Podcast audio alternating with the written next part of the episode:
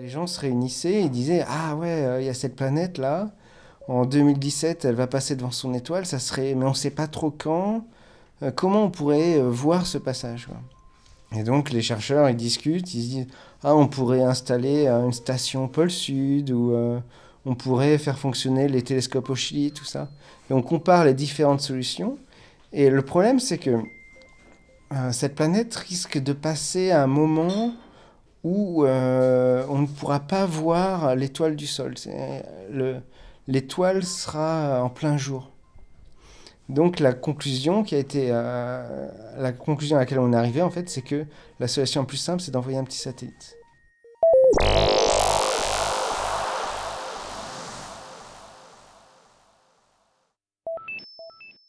Cette planète, on sait qu'elle orbite autour de son étoile, mais on ne sait pas trop son orbite, on ne sait pas trop euh, quand elle va passer de son étoile, devant son étoile. Donc le but, c'est d'avoir un petit satellite qui, pendant une, longue durée, au moins enfin, une année à peu près, va faire qu'une chose, observer cette étoile.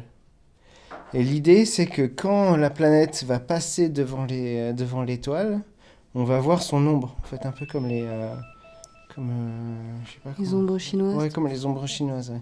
C'est-à-dire qu'on va voir euh, la planète qui va passer. Et si autour de la planète il y a des anneaux, on va voir les la forme des anneaux, on va voir les lunes s'il y a des lunes. Donc on attend ce passage devant la devant l'étoile pour pouvoir euh, voir la planète euh, par ombre chinoise. Faut savoir qu'elle est toute petite, elle est juste à côté. Et c'est très dur à observer di- directement une planète parce qu'elle est très peu brillante par rapport à son étoile. Généralement, on est euh, aveuglé par l'étoile. Donc la technique dite des ombres chinoises, on appelle ça les transits, permet justement de résoudre, euh, d'avoir une image de, de ces planètes. quoi.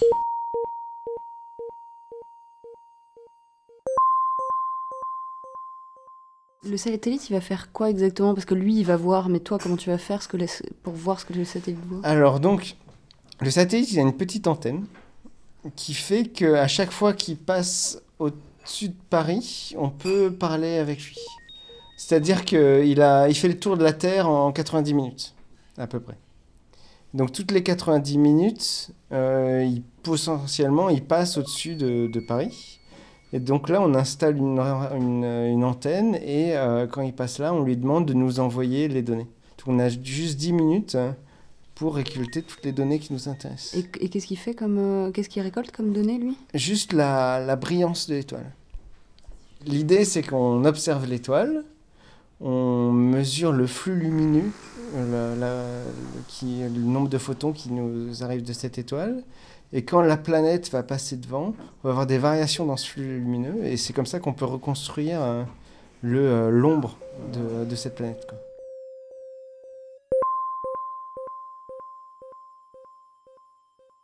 Cette planète est encore en formation.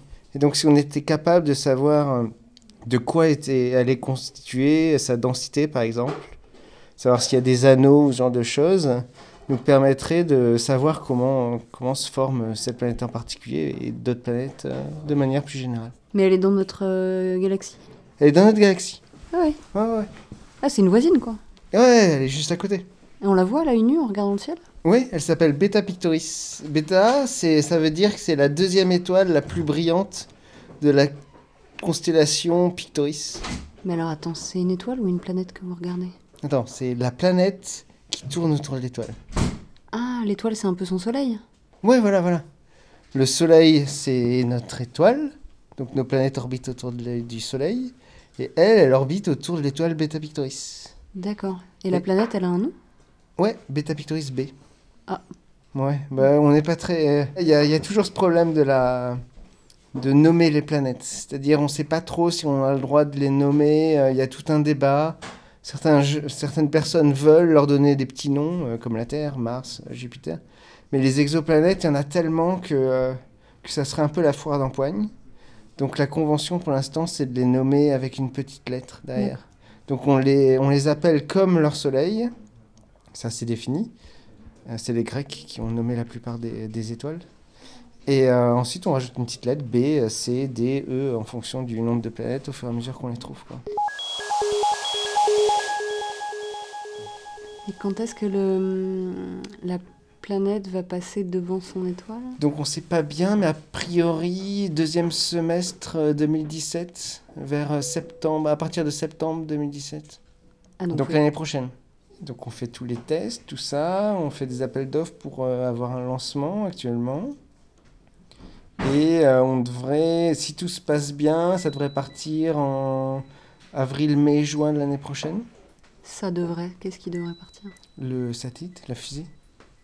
Donc on peut-être une fusée, euh, soit une fusée chinoise, soit une fusée indienne, parce que c'est moins cher.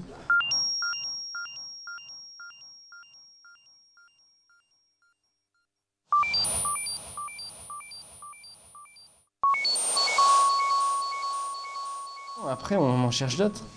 Ah bah, il y, a- il y a Alpha Centauri, par exemple. Alpha Centauri, c'est l'étoile la, plus proche euh, du système solaire. Enfin, il y a Proxima du Centaure aussi, mais bon, c'est une, une des étoiles les plus proches. Parce que c'est la plus proche, potentiellement, on imagine de pouvoir s'y rendre un jour. En imaginant une mission qui va à peu près un dixième de la vitesse de la lumière, on pourrait aller autour de ces autres étoiles. Et donc chercher des planètes autour de ces étoiles. Donc ça serait la première fois qu'on coloniserait euh, l'univers en allant d'étoile en étoile.